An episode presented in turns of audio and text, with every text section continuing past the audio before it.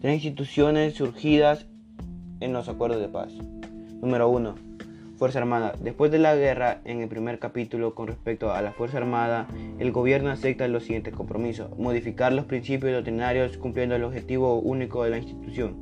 La defensa de la soberanía del Estado y la integridad del territorio es una institución permanente al servicio de la nación y se aclara que la institución es obediente, apolítica y no deliberante.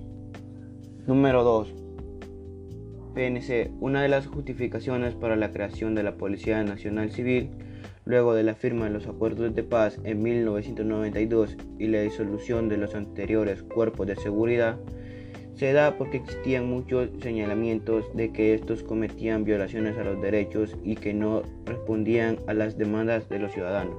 La PNC, que surgió después de los acuerdos de paz, se basó en la defensa y el respeto a los derechos humanos y que estuviera acorde al momento de construir una sociedad democrática.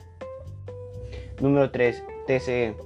En 1991, durante el proceso de negociación entre el gobierno de El Salvador y el FMLN, que condujo a la firma de los acuerdos de paz de Chapultepec, se acordó reformar el artículo 208 de la Constitución para suprimir el CSE y crear el Tribunal Supremo Electoral con su función y su composición actual. La función administrativa del TCE consiste en planear, organizar y ejecutar los procesos electorales en El Salvador para las elecciones de los cargos de elección popular.